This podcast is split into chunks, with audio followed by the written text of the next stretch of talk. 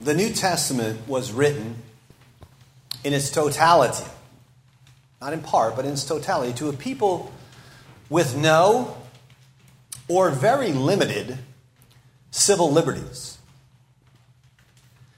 A people who had no prospect of getting anything like the liberties we enjoy.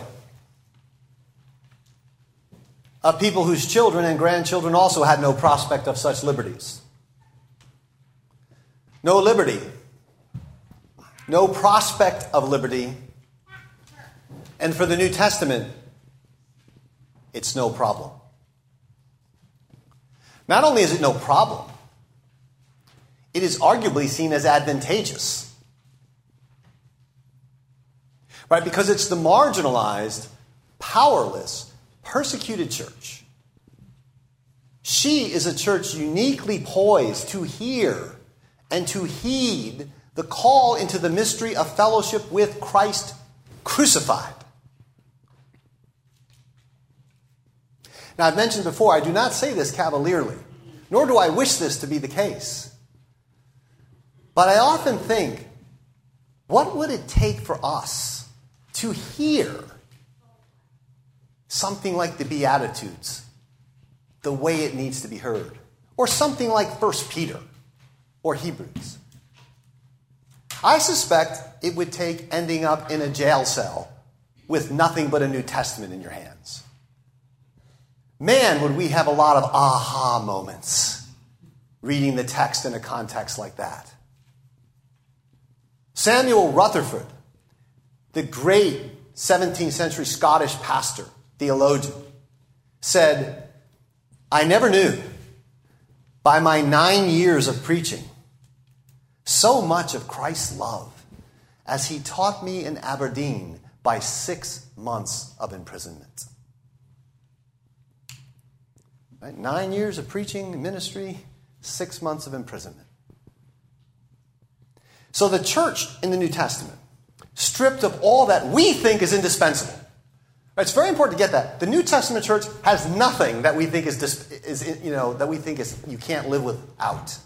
They're stripped of everything that we think is indispensable. They're politically disenfranchised. They're hounded. They're harassed. That's the church of deep, rich witness, inexpressible joy. And so we come this morning to the eighth and final beatitude. Some of you may have noticed I skipped the peacemakers. That's a scheduling issue. That's, Lord willing, will be after Easter. But tonight, this morning, it's the eighth, the final beatitude. This is the capstone of all the beatitudes.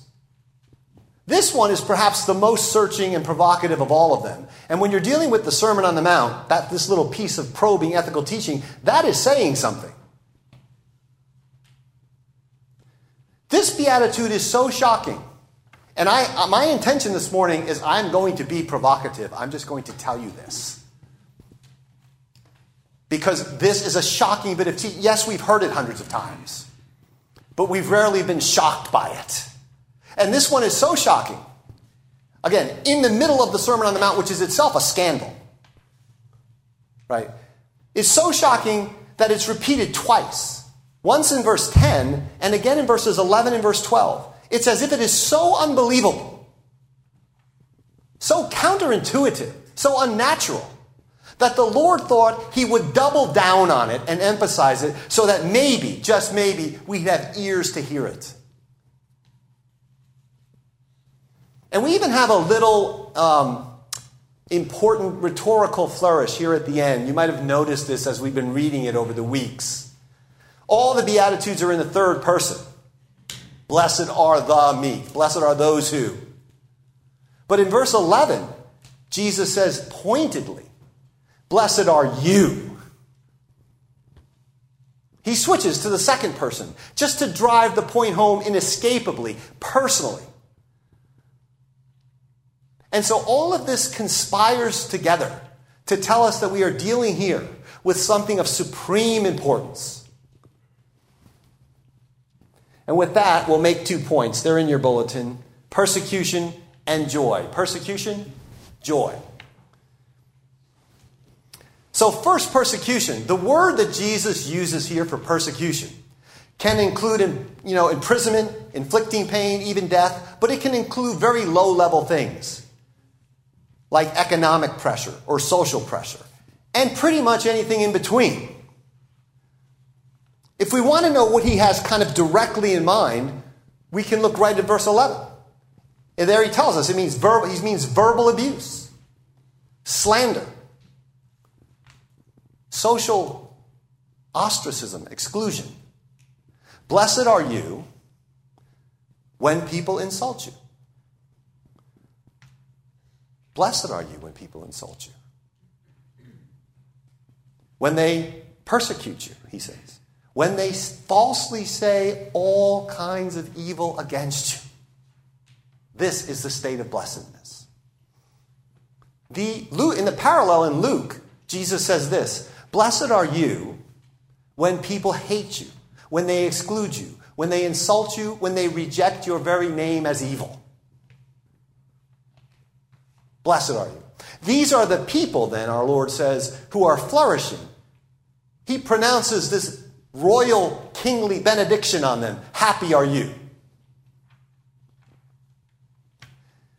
Now, we should note here a couple things about persecution. And there are things we don't want to hear. To say a couple things about it. First, it is a normal mark of Christian existence. That doesn't mean it's always dramatic. It's not. It can be quite mundane, right? Persecution can be quite civilized. But it's a permanent state of affairs because in Genesis 3, God Himself imposed an enmity between the seed of the woman and the seed of the serpent. Right? And that enmity exists all the way through redemptive history, all the way down to Revelation 22, where it's finally conquered. So, enmity, hostility, warfare, strife, those are the conditions of the world. They are divinely imposed conditions. Now, of course, it doesn't happen all the time or with the same intensity. Right? We face it in a kind of low but increasing level of intensity here. But as a rule, it's promised. And the church should expect it. And speaking collectively, the church has never lived without it. Right? More than half the world, just go get a map. More than half the Christians in the world today are experiencing high levels of persecution. After all, it was the church's Lord who warned us in John's gospel. If the world hates you, keep in mind that it hated me first. You do not belong to the world. I called you out of the world. That's why the world hates you, Jesus said. The world hates you because of the summons I have on your life. And then he says this Remember what I told you. A servant is not greater than his master. If they persecuted me, they will persecute you. Now, there's a Bible promise, right? That's on nobody's refrigerator. The basic shape of the church's life, and by that I mean the form her witness takes in the world, is determined by Christ, the persecuted and crucified one. Right? To think that the church is not going to follow in the way of Christ's cross and humiliation this side of the resurrection is grotesque. When was Jesus vindicated publicly in glory? At the resurrection. That's when you'll be vindicated publicly in glory. To expect it before then is to say the servant is in fact greater than his master. That's what Jesus is saying. The student, he goes on to say, is not above the teacher, nor is the servant above the master. It's enough for students to be like their teacher.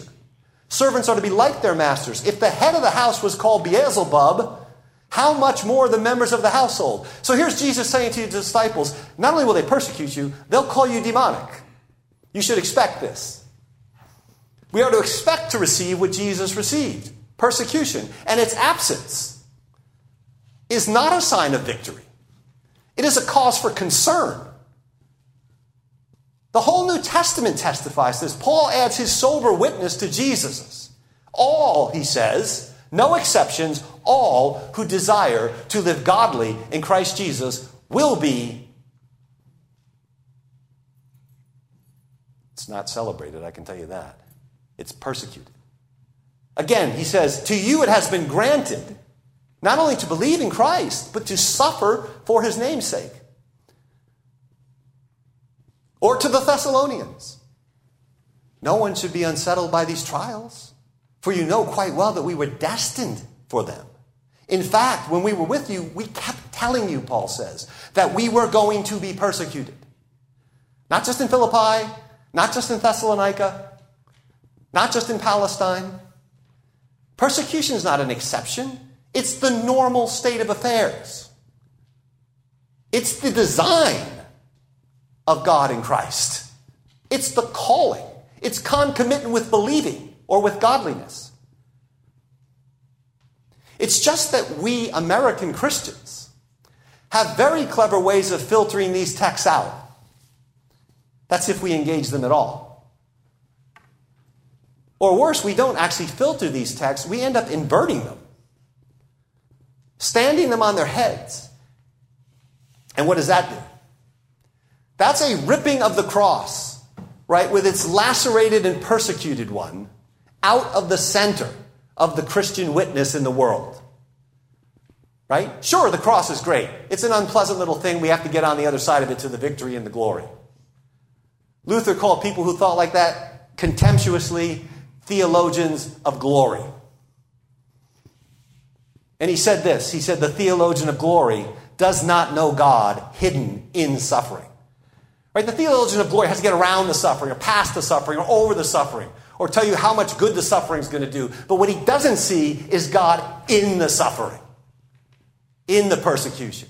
So Luther says this the theologian of glory does not know God hidden in suffering. Therefore, he prefers works to suffering, glory to the cross, strength to weakness, wisdom to folly.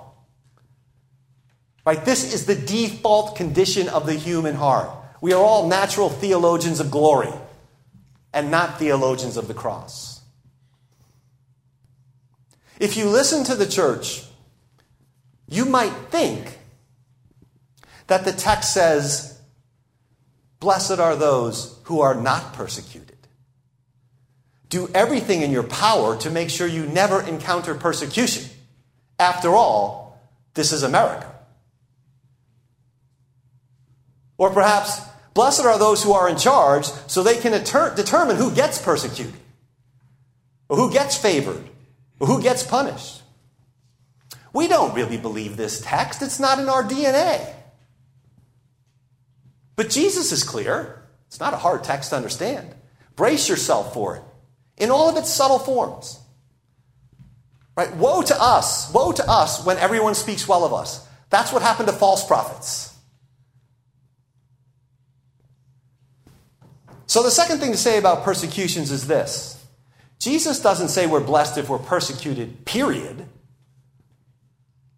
We're not blessed if we're persecuted, Peter says, for wrongdoing or for meddling. Isn't that amazing? I've always been struck how Peter says, you know, you shouldn't be, you shouldn't be punished for being a wrongdoer or a meddler. Just someone who's always sticking their nose in other people's business, maybe where it doesn't belong.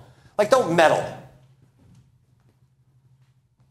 So we're not, persecution by itself is not considered blessed. There are lots of ways you can draw fire, right?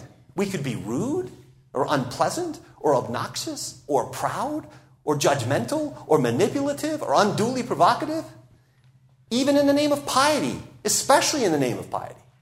We are to suffer, the text says, because of righteousness. Right? Righteousness. If you suffer as a Christian, Peter says, don't be ashamed. Praise God that you bear that name. So there's a kind of diagnostic question to our suffering, which is if an unbeliever did the same thing you did, would they get the same kind of blowback? If, if so, then you're not suffering as a Christian. So, in this context, though, so it's very important to remember we're in the Beatitudes. This is the capstone Beatitude. This is Jesus' closing Beatitude. And so, what we should note here is that this means that the life of the Beatitudes is a life which generates and draws in persecution. Right? Godliness guarantees persecution, Paul says. Guarantees it. The Beatitudes generate persecution. Blessed are the poor in spirit, right? People who are poor in spirit, they stand implicitly against, they condemn all the proud, rich, rich in spirit, mighty people. All the self sufficient, vaunted, high, finger pointing moral scolds. Those who mourn sin, their own sin, the world's sin, the church's sin, they're going to be a living indictment on sin in all of its forms. Those who are meek are going to condemn by their very existence all the power hungry, aggressive warriors of the age. Those who hunger and thirst after righteousness will refuse to accept the status quo. They will challenge the rich and the powerful. They will speak of a coming righteousness and justice which all of earth's utopian messianic kingdom builders despise. The merciful are going to insist that the rejected and the defiled and the unclean of the world get embraced in love. And that all grudges and all petty feuds be settled and abandoned, and that mercy triumphs over judgment. Right? The pure in heart are going to condemn a deeply impure, sensuous, perverse, distracted culture. And what about the peacemakers seeking to reconcile loathsome and detestable and hated enemies? They'll face great hostility because war and enmity and division is the natural state of mankind. This is the righteousness that draws fire. What is called persecution because of righteousness is later in this text, in verse 11, called persecution because of me. Persecution because of Jesus. So, the life of flourishing, the blessed life of the Beatitudes, what is it? It's an imitation of Christ, right? That's the sum and the heart and the soul, the, the heartbeat of Christian ethics, imitating Christ crucified. The Christ who, in his suffering, left us a pattern. We heard that in the New Testament lesson, right? He left a pattern or an example for us. So it's very important to see this, right? I've mentioned this before, but it's important to repeat it. It is one thing to say, Jesus died for my sins, thanks be to God. It's another thing to see in the actual manner of, of his suffering and the way of his handling of Pontius Pilate and his accusers and the people around him and his murderers. It's, it's, it's a second thing to see all of that and the way he responded, or more, more appropriately, in fact, didn't respond. That Peter says, is a pattern, a guide, an example for you. So it's not just that Jesus died for you, it's that in dying, he left you a pattern as to how to treat abusive, violent, public, political opposition and authority. Right? That's the point. He who committed no sin, Peter says, this is your example, who had no deceit in his mouth. When they hurled insults at him, he did not retaliate. When he suffered, he made no threats. Instead, what did he do? He entrusted himself to his Father who judges justly. And like his prayers in Hebrews 5, he was heard and vindicated in the resurrection. He's the embodiment of the Beatitudes, Jesus is, in all of their splendor. And it's following in his way which mysteriously provokes persecution. And so that brings me to the second point here, which is joy. Joy. Blessed are the, the persecuted because of righteousness, for theirs is, present tense, theirs is the kingdom of heaven. Again, notice the bracket with the first beatitude. The first and last beatitudes have present tense. Blessed are the poor in spirit, for theirs is right now the kingdom of heaven. Blessed are the persecuted for theirs is, right now, the kingdom of heaven. So, what does possessing the kingdom of heaven look like right now in this age? Because Jesus is, is bestowing a royal grant. He's bestowing the kingdom on these people. So, what does it look like to possess the kingdom of God? It looks like persecution. That's shocking. It looks like persecution. I can't tell you how much kingdom talk I've heard in my Christian life. Building the kingdom, bringing the kingdom, working for the kingdom. You know what I haven't heard? This. Or anything close to this for that matter. This is what the kingdom looks like. It's shocking. And to beat a dead horse, I don't think we accept it. You want to see the kingdom of heaven manifested in history? You know where you can find it? The church in Syria, which has had their face ground into the dust for the last decade. Blessed are those Christians, for theirs is right now the kingdom of heaven.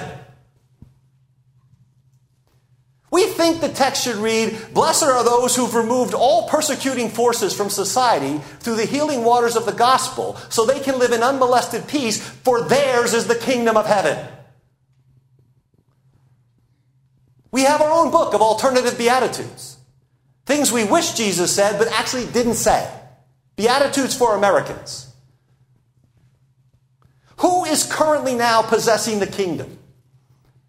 The persecuted ones the martyrs, the dispossessed, the powerless, history's losers. No one's going to tell you this except Jesus, by the way. You can't hear this anywhere else. You have to go right to his lips. To partake of the kingdom now is to partake of tribulation. They're conjoined at the hip. Revelation chapter 1 I, John, your partner in the kingdom and the tribulation which are in Jesus Christ. So, what is yours in Jesus Christ right now? The kingdom and the tribulation. The way to the eschatological kingdom, Acts 14, is by passing through many tribulations. And the church's response to this persecution? And here I want to assure you, this is not a grim text. Here's the church's response. And notice it's an imperative. Jesus commands this. Rejoice and be glad. I'm very suspicious of happy gladness, like calls to happiness and gladness that are unwilling to go right through this dark tunnel. If you go through this, fine, we can talk about joy all you want. If you're going to skirt around this, then all the calls to joy and gladness are going to have a certain thinness to them. Only Jesus could say, yes, when they slaughter you, it's, it's blessedness. Now rejoice. In Luke, it's even more vibrant. Rejoice in that day and leap for joy, because great is your reward in heaven. So let's stop and unpack this. I want to make a few qualifications here. It certainly doesn't mean we enjoy persecutions per se as if we're masochists. And I want to be clear the liberties that we have as Americans are blessings. If I don't say this, somebody will come up and say I'm un American. Right? The liberties we have as Americans are, are blessings. They are not this blessing, though. Right? Jesus does not pronounce kingdom blessings, eschatological blessings on them. They don't get this benediction, but that doesn't mean they're not blessings. It just means they're not ultimate blessings. Right? States belong to this age. They belong to the old creation, not the new creation. There are no states in the new creation. There are no states in the eschaton. Nevertheless, these are good things. Just because a thing's not ultimate does not mean it's not a wonderful, a wonderful and good thing. We should fight for our liberties. The way to fight is the Beatitudes. That's how we should fight. In the spirit of the Beatitudes. And when, where those liberties are preserved or enlarged, we should give thanks. But let's talk about this. What happens when those liberties are eroded, when they're taken, when we lose battles? Well, certainly the text would say we don't sulk or we don't fume or we're not angry. Right? We're not perpetual factories of grievance, as if Jesus said, wring your hands and moan and lament and start a political action committee. What happens when you start to lose your liberties and your civilization unravels? Well, if it's because of your righteousness, you're called to exult and to celebrate and to leap for joy. Leap for joy in what is to all appearances a complete defeat. Yeah, that, that, sounds, that sounds pretty much like what I've been hearing for the last year. Rejoice. Why? Because great will be the earthly, social, and political fruit in this world from your suffering. Sorry, that was, that was from my Alternative Beatitudes book, that last part. That's actually not in the text. Because great is your reward on earth? No, that's not there either. Great is your reward in heaven. Such pie in the sky with this Jesus guy. You know, what can we do with that, Jesus? Are we just supposed to roll over? I mean, after all, Lord, we're about to lose our whole civilization here. How about saying we'll have reward on earth and in heaven? Of course, he doesn't say that either. If heaven itself and seeing Christ who is in heaven is not the grand domineering passion of our lives, then this text will be disappointing to us. We will have to find some other way around it. Right? Heaven itself, in Scripture, is this vivid, concrete place infinitely more glorious, infinitely more interesting than 10 million worlds. Who would know? Who would know, right? Heaven is infinitely more interesting than 10 million worlds.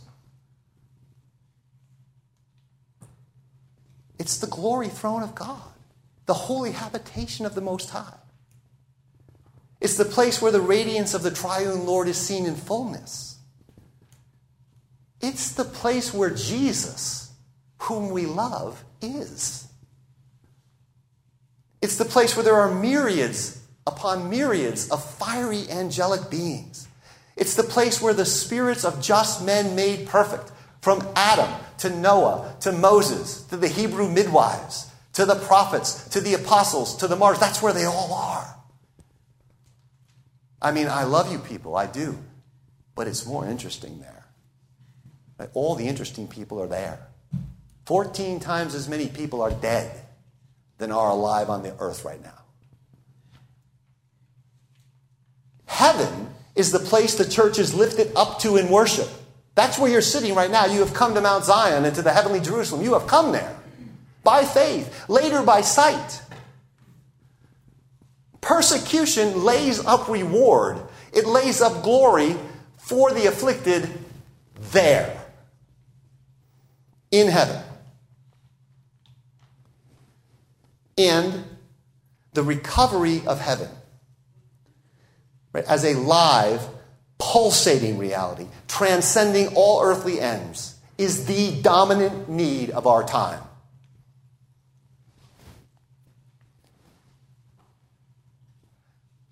the recovery of heaven as a live, pulsating reality, transcending all earthly ends, is the church's dominant need in this hour. And it's the prospect of having our reward there, our immeasurably great reward, that causes joy in persecution. Whether it be low level rejection, which many of you face, hostility from coworkers, hostility from family members, hostility from extended family members, hostility in the culture, hostility in the workplace. That all, that all counts here. All the way from there to torture and death. Wherever your treasure is, there you will find your heart, Jesus said. Jesus does not think you can have your heart in two places. Lay up treasure in heaven and not on earth, for wherever your treasure is, there you will find your heart. And there you will find your joy. Right? For the saints, the prospect of heaven is the mother of all joy, especially joy in persecution. Listen to Calvin on this. He says this Since in this life the way of the godly is most miserable, he means miserable in the sense of attended by the miseries that are attached to sin. The way of the godly is most miserable. Christ duly lifts our thoughts up to the hope of heaven. Now, he's talking about this beatitude. This is Calvin on our, our verse, our verses. Christ duly lifts our thoughts up to the hope of heaven. Once our minds are lifted up to heaven, he says, there unbounded ground for rejoicing opens up to us. This is actually why the church is not as joyful as she should be. Her minds are not lifted up to heaven, where unbounded ground for joy is opened up to. Who talks like this? Heaven provides, Calvin says, unbounded ground for rejoicing. I think we have to acknowledge, if we're going to make progress, that this seems absurd to us, or at least unreal. I think if the deep secrets of our heart could be told, we're offended by it. It sounds, it seems un American to us, right? We, we're used to a situation where we have uh, the blessing of religious liberty. So we don't accept a state of affairs where joy is found in persecution. That's just not, that's not natural for us. And this is why the history of Sermon on the Mount interpretation, you might remember on the very first week, I quoted an Orthodox Jewish scholar who has a whole book on the sermon. And he said the history of reading the sermon is this I'm going to requote him. It's an attempt to domesticate everything in it that is shocking. Right? You cite these verses to Christians and they will, they'll start with, but what about? but it can't possibly be. But it's not this, and, and it can't be that. Are you saying this? Right? The whole history of this text is people attempting to domesticate everything shocking in it, everything demanding, everything uncompromising, and render it harmless. Right? We'll all go back after this service today to blessed are we if we do everything we can do to stop persecution. We'll just default to that before you get to your car. That'll be the effective reading of the text. But the apostolic church, again, the church, a church with no liberties, no prospect of liberties, they grasp these things in a way we can scarcely imagine. In Acts, when the apostles suffered, they left the Sanhedrin rejoicing because they had been counted worthy of suffering disgrace for the name. They didn't immediately lawyer up. I don't know. They probably should have got lawyers. You know, our instincts are so profoundly affected by our cultural situation that we don't even realize it. We don't even realize that the New Testament is written to a people in a, just from a radically different vision of the world. So when it comes to, to persecution, to verbal and social hostility, to marginalization, to being stripped of power, Jesus not only calls for non retaliatory love, and let me interject another qualifier here. I, I, need to say these things. This is not capitulation, this is resistance. Holy, Christ like resistance. That's what the Beatitudes are. This is the form Christian opposition and resistance to evil in the world takes. And Jesus not only calls for non retaliatory love, he goes beyond non retaliation and says, Rejoice. Rejoice. Your power has been stripped away, you've been marginalized. It's stunning. And it cuts across the grains of our deepest instincts.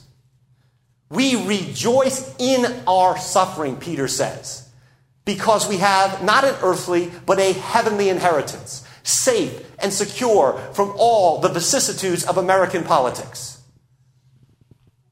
People act like their inheritance is fluctuating like the stock market, depending on what the latest social trends are. We have an imperishable inheritance, undefiled, unfading, kept and reserved by the power of God in heaven for you. So far, did this ethos impinge on the early Christians that the book of Hebrews tells us that they joyfully accepted the seizure of their property.